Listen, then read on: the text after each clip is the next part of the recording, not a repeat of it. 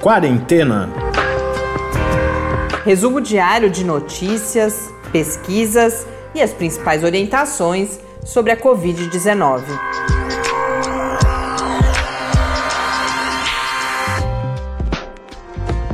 Quarentena, dia 41.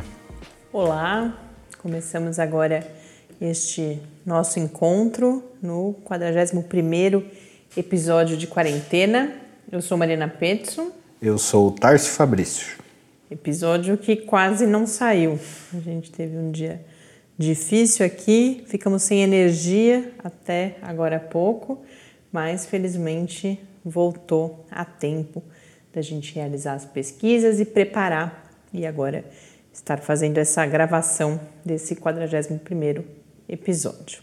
Episódio que no qual eu cumprimento a Dariane Gomes Rocha, que é estudante de engenharia civil da Universidade Federal de Goiás, escreveu uh, um e-mail para a gente falando também que ouve o podcast todas as manhãs, um e-mail para variar. A gente tem sido muito privilegiado pelos e-mails que a gente tem recebido, mensagens muito carinhosas mesmo. E a da Dariane foi mais uma, hoje com uma sugestão de pauta bastante interessante para a gente falar com mais detalhes de como os indicadores da Covid são construídos no Brasil, né? Em resumo, a gente vai pesquisar, Dariane, e aí em breve a gente fala sobre isso. E também nosso querido Felipe Cortes, músico aqui de São Carlos, que mandou uma dica cultural ótima, não só para quem é de São Carlos, e que a gente fala no final do episódio. Mas antes disso, vamos aos números.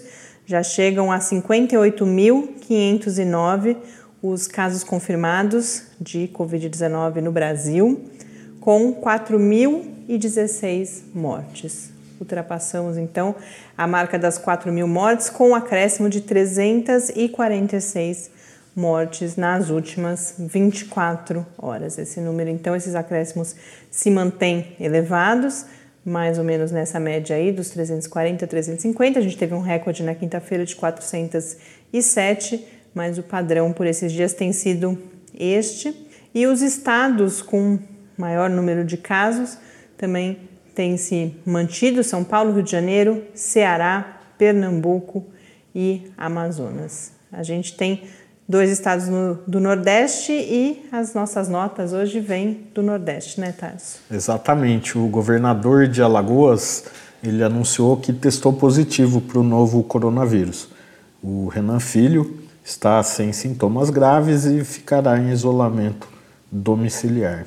Mais uma liderança política, então. Exatamente. COVID, né? já, já teve o Wilson Witzel, governador do Pará. Eu acho que são esses três, né? Eu, pelo que eu me lembro, são os três. Fora a comitiva do governo federal. É, esses três anunciaram né, que estavam doentes. Tem outros que talvez tenham testado positivamente e acabaram não anunciando. Aqui em São Paulo a gente teve também o, o Davi Wip, né, que é, é, médico, mas estava ali no comitê de gerenciamento. Uhum, então, que ficou doente também, é, né? Não só ele, né? Tinha um outro médico que fazia parte do comitê, né? Eu acho que não, era o, o esqueci o Kutait, mas o Kutait ele é do Sírio, mas não fazia parte do comitê. Kutait que ficou em estado grave, inclusive, mas uh, que já se recuperou. E tem uma outra notícia da Universidade Federal do Cariri, é isso? Exatamente, que ela antecipou a formatura de 37 novos médicos. Esses profissionais eles vão atuar diretamente no combate à, à pandemia e as horas dedicadas a, ao combate à doença serão computadas como complementação ao estágio obrigatório que eles teriam que cumprir. Né? Tem algumas regras, tem que cumprir 75%. Esses alunos já tinham 75% dos seus estágios obrigatórios cumpridos. E agora esses outros 25% eles vão computar já trabalhando diretamente como médicos né, no combate à pandemia. É, a gente viu uma estratégia semelhante em outro contexto, mas para a revalidação de diplomas obtidos em outros países, para que médicos que ainda não tinham revalidado esses uhum. diplomas pudessem começar a atuar no Nordeste também. É, no né? Nordeste também, uma iniciativa que partiu do, do, do, comitê de combate né, à Covid, que foi formado pelo consórcio Nordeste, e que a expectativa deles é que eles consigam colocar 15 mil médicos atuando a partir da adoção desse, dessa estratégia. É, eu lembrei porque eles também vão, parte das horas que eles precisam fazer de residência, uhum. acho, se não me engano, serão já computadas em ação, né? Sim. Em serviço. No mundo, segundo a Organização Mundial da Saúde, são 2.719.897 casos confirmados, nas últimas 24 horas, 93.716 novos casos. Então aí a gente passou, eu vinha falando, a gente teve vários dias na, na casa dos 70 mil, já fazia alguns dias que às vezes passava dos 80 e hoje esse acréscimo de 93.716. É claro que dados diários dizem muito pouco por conta, eh, alguns países como o Brasil têm uma subnotificação aí gravíssima, mas as dificuldades existem em quase todos os países, então às vezes essas variações, se a gente olhar só para um retrato do dia, não nos dizem muita coisa, porque podem ser atualização de bases de dados, resultados de testes que saíram, mas a gente vai acompanhando a tendência e aí a tendência nos mostra esse quadro maior. No painel da John Hopkins são 2.881.000 mil 546 casos confirmados e lá as mortes em todo o mundo ultrapassaram a marca das 200 mil mortes. Então, são 202.098 mortes em todo o mundo por Covid-19. Eu separei aqui alguns dados de países que nos dão um pouco a dimensão do momento em que já estamos no Brasil. A China, que hoje em dia registra poucos casos novos, teve 83.901 casos. E aqui no Brasil nós já temos 57.961. Então, se nós pensarmos como alguns dias, poucos, parecia que nós estávamos muito longe de países onde a situação tomou contornos dramáticos e que a gente acompanhou aí pela televisão, pela imprensa, a gente percebe que a gente já não está mais tão longe assim. Nós temos o caso específico dos Estados Unidos, com muitos casos, são 929.730, mas aí o segundo país já é a Espanha, com 223.759 casos. Nós temos então cerca aí de um oitavo dos casos registrados, um oitavo não, um quarto, eu sou péssima de conta. Outro dia a gente teve que regravar, inclusive vocês não sabem disso, mas eu fiz uma conta aí, cheguei, uma conta simplérrima, e cheguei num número de, um acréscimo de mortes que estava equivocado. Mas é um quarto, um quarto, 50 mil, enquanto a Espanha, que todo mundo viu pelo que passou, tem quatro vezes mais, 223 mil. Então, isso para ilustrar que, e ainda podemos considerar que estamos de, certa, estamos, de certa forma, numa curva inicial de uh, ascensão da pandemia aqui no Brasil. Hoje, a Folha de São Paulo publicou, a partir de dados divulgados pelo Ministério da Saúde, informações sobre testes no Brasil, que é algo que, coincidentemente, ontem a gente comentava que essas informações são raras no Brasil, uhum. mas hoje o Ministério da Saúde divulgou um levantamento com base no chamado GAL, que é o gerenciador de ambiente laboratorial, que é um sistema que recebe os dados desses testes. Na matéria, quem se interessar pode consultar lá no site do Lab, uh, no lab com i.fiscar.br barra quarentena news. Eles vão inclusive mostrar que tem problemas nessa base de dados também, que não, não conversa com a base de dados da vigilância epidemiológica. Mas isso gente, não é exclusividade do Brasil. Eu tenho lido muitos artigos, hoje mesmo li um no Lancet, eh, acho que foi no Lancet, eh, que os Estados Unidos, um dos problemas que esse especialista elenca que precisa melhorar para pre prevenção de futuras pandemias são essa, essas bases de dados, né? Mas aqui a gente tem esse problema sem dúvida nenhuma, mas é algum indicador.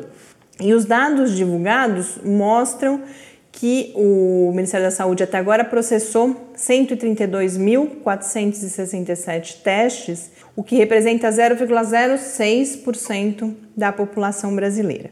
Isso é uma fração das 259.218 amostras que já foram enviadas aos laboratórios centrais de saúde pública, que são os laboratórios eh, autorizados né, a processar essas amostras E as outras que, as outras que não estão nesses 132 mil, as 126 mil restantes, destas, 56.613 estão em análise nesse momento, 30.474 no que eles chamam de triagem, que é de certa forma o trânsito até os laboratórios de referência, e 39.664 ou 39.664 não foram realizados por não conformidade, ou seja, amostras que foram tratadas de forma uh, errada por algum motivo. Só informar quem está ouvindo que quem está gruindo aí não, não sou eu. Nós, né? Eu não podia eu ser. Eu tava quieto aqui, mas não, não sou eu que tô, tava gruindo, não.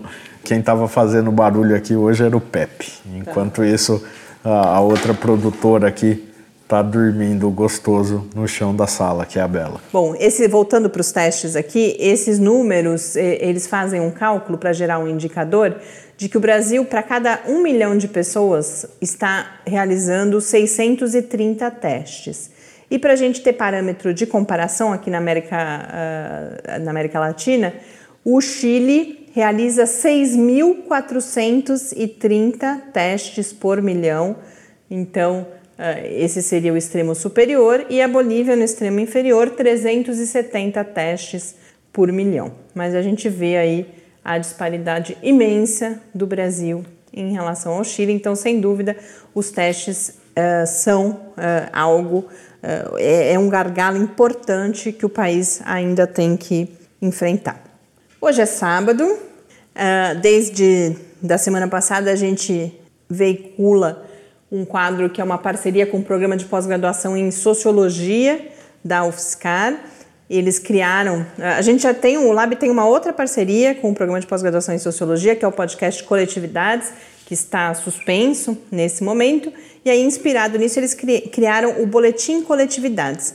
As diferentes áreas do programa de pós-graduação estão produzindo textos sobre as suas contribuições, o que o conhecimento naquela área pode nos ajudar no momento de pandemia, a compreender a sociedade no momento de pandemia e a partir desses textos a gente tem realizado entrevistas aqui no Quarentena. Hoje, a, o nosso entrevistado é o professor André Ricardo de Souza, que é professor do Departamento de Sociologia da UFSCar, professor do programa, atua na área principalmente de Sociologia da Religião e o tema da nossa conversa foi a articulação brasileira pela economia de Francisco e Clara e o movimento que essa articulação está realizando neste momento de pandemia. Então, para começo de conversa, vamos ouvir o professor André explicando o que é a articulação brasileira pela economia de Francisco e Clara, que ele chama, vocês vão ouvir no áudio, às vezes ele fala a BEFC, quando é a fala BEFC, é essa articulação que ele vai explicar o que é e que campanha é essa que eles estão começaram aí há uma semana a mobilizar. A articulação brasileira pela economia de Francisco e Clara, ela surgiu a partir do chamado do Papa Francisco para um encontro a acontecer lá em Assis, na Itália, para pensar uma nova economia para o mundo. Um encontro que deve ocorrer reunindo jovens até 35 anos e intelectuais, ativistas, com esse propósito. E essa mobilização vem acontecendo no Brasil desde agosto, eh, julho e agosto do ano passado, e ela vem ganhando corpo com adesão de diversas pessoas, entidades nacionais, dentre elas o Conselho Nacional de Igrejas Cristãs, a CUT eh, e várias outras entidades importantes. E em face da pandemia agora, do coronavírus, nós dialogamos no sentido de pensarmos uma proposta de auxílio concreto e imediato seguindo aquele adágio, né? Quem tem fome tem pressa. Então, nós temos feito reuniões semanais e a partir dessas reuniões, com muito diálogo, nós elaboramos uma carta, uma carta eh, voltada para diferentes comunidades religiosas, eh, convidando essas comunidades para se articularem com sindicatos, e entidades outras variadas, no sentido de eh, oferecer auxílio é, concreto, imediato às pessoas, as pessoas mais necessitadas. Isso envolve doação de alimentos, roupas, cobertores lavados, envolve o estímulo ao auxílio entre vizinhos, envolve também a oferta de realização de compra no lugar de idosos, o estímulo para que as pessoas mantenham seus empregados com salários os mais elevados possível em função da crise, incluindo aí as, as domésticas. Envolve também a abertura dos templos, do, dos prédios religiosos para oferta né, de doações e para que pessoas que necessitam possam nesse local se higienizar. Isso, claro, evitando, buscando evitar tanto quanto possível aglomeração envolve, claro, a conscientização a respeito da higiene, dos cuidados que, é necess, que são necessários neste momento, tá certo? Envolve também uma divulgação de um site, um portal da internet muito importante, chama todomundo.org. É um portal liderado pela Frente Brasil Popular e pela Frente Povo Sem Medo, que aglutina várias entidades importantes nacionais, então doações, ações de solidariedade e também nesse portal há uma série de elementos em relação à reivindicação de políticas públicas. Uma reivindicação importante da qual, inclusive, a Articulação Brasileira pela Economia de Francisco e Clara, a BEF, participou, foi a mobilização pela aprovação da renda emergencial que é uma mobilização da sociedade civil grande, mais de 160 entidades participaram, a BEFC também, e isso ganhou força, fez com que o Congresso Nacional eh, se mobilizasse e aprovasse essa renda emergencial de 600 reais. E vale lembrar que o governo, o governo federal, o governo Bolsonaro, inicialmente propunha apenas 200 reais, propunha também a questão do, da tributação desse valor, e tudo isso acabou sendo eh, modificado no Congresso Nacional por conta dessa pressão e da mobilização de partidos, principalmente partidos do campo de esquerda, o Partido dos Trabalhadores, o Partido Socialismo e Liberdade, o PSOL, que lideraram esse processo e depois conseguiram a adesão de todos os parlamentares eh, no Senado, inclusive ontem, tendo uma aprovação de confirmação disso. Então, essa é, digamos, a política pública principal defendida pela BEF, que neste momento, em sintonia com o todomundo.org, essa mobilização mais ampla que importante que vem acontecendo no país. É importante a, a gente acrescentar, em um outro momento o professor André falou com a gente sobre isso, que uh, a opção por articulação, uh, o chamado do Papa Francisco, né, o evento que deve acontecer em Assis, que a gente até algum tempo comentou aqui, que foi cancelado por enquanto, mas será remarcado, é a economia de Francisco. E aqui no Brasil essa articulação ganhou a companhia de Clara de Assis pela sua importância moral ali no trabalho junto com Francisco de Assis, mas o professor André falou também que por uma questão de, de, reflexão sobre as questões de gênero, trazer o masculino e o feminino. Então, essa foi uma particularidade do movimento aqui no Brasil. O professor André destacou bastante também que a proposta da economia de Francisco e da articulação brasileira pela economia de Francisco e Clara é de ser um movimento, primeiro, interreligioso e, além disso, que vá além do universo religioso. Então, caracterizado bastante com articulação com outras organizações, com outras instituições no país, e é sobre isso que ele fala na segunda parte da nossa conversa, detalhando também um pouco mais a atuação da articulação. A proposta da economia de Francisco, lançada pelo Papa, desde o início, embora seja o chefe da Igreja Católica no mundo, ela tem um caráter interreligioso. É uma proposta que busca ir além das fronteiras do catolicismo. Tanto é verdade que muitos jovens que se inscreveram para esse evento que deve ocorrer em Assis é, são jovens não católicos, de outras tradições religiosas e mesmo jovens que não têm religião alguma. Né? Isso é coerente com a experiência de vida do próprio Francisco de Assis, que buscou interlocução é, com o universo islâmico, com o sultão, é, em prol da paz lá no Oriente Médio, enfim. Ele foi pioneiro nesse diálogo interreligioso, assim como também foi pioneiro numa relação com a natureza, do cuidado ambiental, e essa é uma proposta fundamental da economia de Francisco, a questão do, de uma produção, de produzir economicamente, preservando o meio ambiente, necessariamente.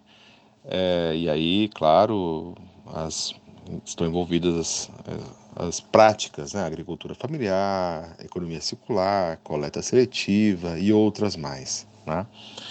É, essa mobilização que nós temos feito aqui no Brasil, através da BEFC, ela, portanto, vai além do universo católico e ela tem essa perspectiva interreligiosa. E mais do que isso, ela vai, como você ressaltou bem, ela vai além do universo religioso, né? uma vez que você tem entidades seculares, entidades presentes na sociedade civil com atuação importante, reivindicando políticas públicas e que estão aglutinadas aí na, na articulação brasileira pela economia de Francisco e Clara. Ou seja, desde o início, essa articulação buscou esse caráter para além do universo religioso, que tem sido a prática, inclusive, do Papa Francisco. Hoje, sem dúvida, é a principal liderança política do mundo, é um chefe de Estado também, né? O Vaticano é um Estado, a gente não pode esquecer disso, mas é, que tem um reconhecimento não só pela ação é, religiosa, né? A ação diplomática foi importante, né? E, e, está sendo importante, continua sendo, apesar desse isolamento que nós vivemos no mundo em face da pandemia. Então, é, feito essa ponderação, acho que vale aqui lembrar o que nós temos feito na BEF que se assemelha um pouco a uma iniciativa que teve o sociólogo Herbert de Souza, Betinho, né, em 1992, 93, com a campanha, com a ação da cidadania contra a fome e a miséria, buscando mobilizar diversos atores, naquele momento, organizando comitês, né, comitês locais de arrecadação de alimentos é, para as pessoas que necessitadas aquilo antecedeu, foi antes né, do Conselho Nacional de Segurança Alimentar, foi uma semente depois do que viria a ser o Conselho Nacional de Segurança Alimentar, o CONSEA. E depois, o CONSEA, por sua vez, foi uma semente do que veio a ocorrer no governo Lula, que foi o programa Zero, que acabou, Zero, que foi a origem, inclusive, do programa Bolsa Família. Então, o que nós estamos propondo agora com essa campanha é mobilizar comunidades religiosas, não somente católicas, diversas comunidades, diversas tradições religiosas, que elas, tanto quanto possível, dialoguem entre si nessa prática ecumênica ampla e também com outras entidades mais, com entidades que têm algo a contribuir, como sindicatos, ONGs, mesmo empresas, inclusive, né, empresas que, que estejam dispostas a colaborar. Então, nós estamos propondo isso com essas é, recomendações objetivas, práticas, né? além dessas que eu mencionei, é, o estímulo à compra no comércio local. Nós sabemos que as grandes empresas de alimentação, sobretudo, elas vão sobreviver à crise. Então, nós estamos recomendando é, o estímulo nas, através dessa campanha no comércio, na compra do comércio local. E pretendemos com essa campanha que ela está sendo divulgada aí pelas entidades que compõem a BEF, que está aos poucos penetrando nas comunidades religiosas católicas, espíritas. Temos o desafio de fazer chegá-la aos evangélicos e, sobretudo, o desafio de chegar aos evangélicos pentecostais. É, por isso, na carta, a gente buscou ter uma linguagem a mais simples, clara, é, possível, evitando termos de difícil compreensão no meio popular. Então, nós entendemos que é fundamental é, buscar esse contingente que está nas periferias e que está lidando com a realidade mais dura dessa crise. Né? As pessoas mais necessitadas estão nas periferias e é lá que estão também as comunidades religiosas e, sobretudo, as comunidades pentecostais. as evangélicas pentecostais. Então, esse é um grande desafio, é dialogar com esse universo, em nome da solidariedade que as pessoas necessitadas têm neste momento. Então, é, é, é, nisso que consiste essa campanha que a BEFC está levando adiante é, desde a semana passada. O texto que vai ser publicado em breve lá no site do PPGS, ele, ele faz essa apresentação da articulação brasileira pela economia de Francisco e Clara muito em relação a essa questão do auxílio emergencial e do auxílio emergencial passa a falar da renda básica de cidadania que na, na, nossa conversa o professor André destacou bastante que seria um passo. Você tem essa medida emergencial nesse momento, mas para o futuro o passo seria a renda básica de cidadania. E aí no texto há, inclusive, eu conversei com o professor André sobre isso também, toda uma retrospectiva histórica. A ideia de uma renda básica de cidadania vem desde a Revolução Francesa, com um panfleto do Thomas Paine depois reaparece em 1944, 1980, 1990, a partir da década e final da década de 80, década de 90. Um personagem que passa a ser muito importante é o brasileiro Eduardo Suplicy, que depois consegue aprovar a renda básica de cidadania em 2003, mas ela nunca se concretizou a partir dessa aprovação. Ela é uh, transfigurada e uh, transformada no Bolsa Família, que o professor André destaca que na sua apresentação, vinha como passo intermediário também para a implantação da renda básica de cidadania. Então, uh, o professor André faz e o texto apresenta um pouco, coincidentemente, da mesma forma que a gente ouviu na semana passada o professor Jacó falando, a crise né, causada pela pandemia, ou a crise da pandemia, como oportunidade para essa reflexão e para que essa ideia possa se fortalecer no futuro. Para quem se interessar, o site do PPGS é o www.ppgs.fiscar.br. O primeiro texto referente à sociologia do trabalho, que foi o tema na semana passada, já está lá e em breve o texto do professor André também estará disponível. Uh, vamos agora então às dicas aqui no programa para a gente encerrar. Primeiro eu tenho duas dicas de leitura do nosso parceiro Informa SUS é um projeto que se formou, é um projeto aqui da UFSCar, da área de professores de várias áreas, muitas áreas da saúde, mas também de outras áreas, que se formou para divulgar informação relevante, informação confiável nesse contexto da pandemia. E hoje tem duas notícias lá, dois textos desde ontem, que têm esse interesse mais geral e que eu divulgo aqui. Um é a, a, notícia de um serviço que está sendo oferecido pela Associação Brasileira de Alzheimer, particularmente pela regional aqui de São Carlos, um grupo online de apoio a cuidador, cuidadores de pessoas com Alzheimer. Então, o texto faz toda uma reflexão sobre como essa situação eh, pode tornar difícil a, a, vida, mais difícil, né, a vida desses cuidadores, que o trabalho de cuidado pode ser muito solitário, que toda a tensão desse momento, o uso de máscara, por exemplo, outras alterações na rotina podem gerar reações nessas pessoas com uh, Alzheimer, com outros tipos de demências e que tudo isso pode gerar muita dúvida, pode gerar angústia. Então eles estão com esse grupo online. A próxima reunião acontece no dia 28 de abril, terça-feira, e qualquer pessoa pode participar. É só mandar um e-mail para abras com z sãocarlos@gmail.com. Tem o perfil também no Instagram, mas a gente compartilha essa notícia lá no site, tem todas as informações direitinho. E a outra notícia uh, nos faz pensar, é interessante principalmente por pensar numa realidade que nem sempre a gente pensa, que foi a publicação pelo Instituto Socioambiental, o ISA, da cartilha Coronavírus Covid-19, Tome Cuidado Parente que é um material voltado aos povos indígenas ali do Rio Negro, uma parceria com a prefeitura do município de São Gabriel de Cachoeira, né, que tem essa população indígena uh, muito grande, a, né? É a maior, maior concentração indígena do Brasil. E essa cartilha, o que é interessante, ela foi produzida originalmente na língua portuguesa, mas ela já foi traduzida para as línguas daqueles povos ali da região. Então já tem tradução em Baniwa, em Engatu, Tucano, down ou down, eu não sei como fala exatamente, porque tem um acento circunflexo nesse A, e rupta.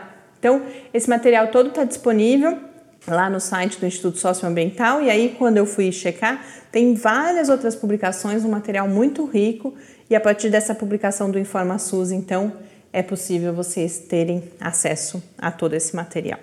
Vamos agora à dica do Felipe Cortes, uma dica aqui de São Carlos, mas que nesse contexto de pandemia torna-se uma dica para todo o Brasil, todo mundo, na verdade. Amanhã, dia 26 de abril, a Feira das Cores, que é um evento bastante tradicional aqui na cidade, que reúne vários produtores artesanais, músicos, uh, acho que é uma vez por mês que acontece, vai ter uma edição online no contexto da Covid-19. Isso acontece amanhã das 10 horas da manhã às 7 horas da noite.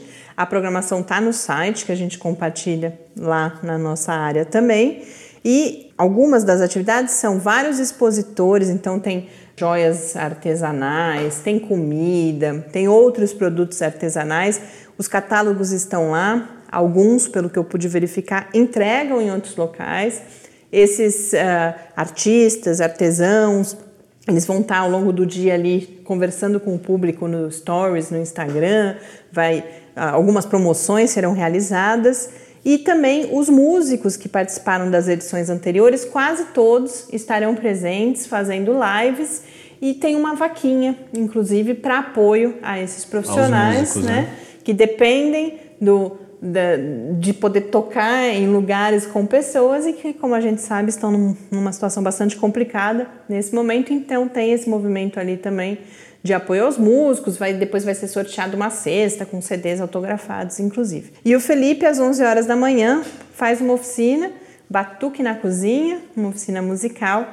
Então, quem se interessar, é tudo via site, Instagram, Facebook, YouTube, entrando lá, vocês se localizam. Então, amanhã, Feira das Cores, das 10 às das 10 da manhã às 7 da noite, de São Carlos para o Brasil. É, a gente sabe que tem muita gente que ouve o podcast pela manhã, mas como o evento se estende ao longo do dia todo, dá tempo então de curtir aí essa programação.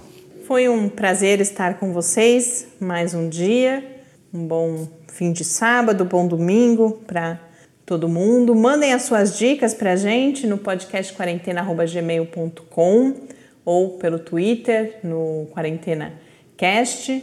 Amanhã um dos temas que eu tinha separado para hoje, mas para não me alongar, acabei não tocando, foi o uso das videoconferências, tanto para trabalho quanto para conversar com os amigos. Eu, terminando aqui, vou conversar inclusive com amigas queridas nesse sábado à noite.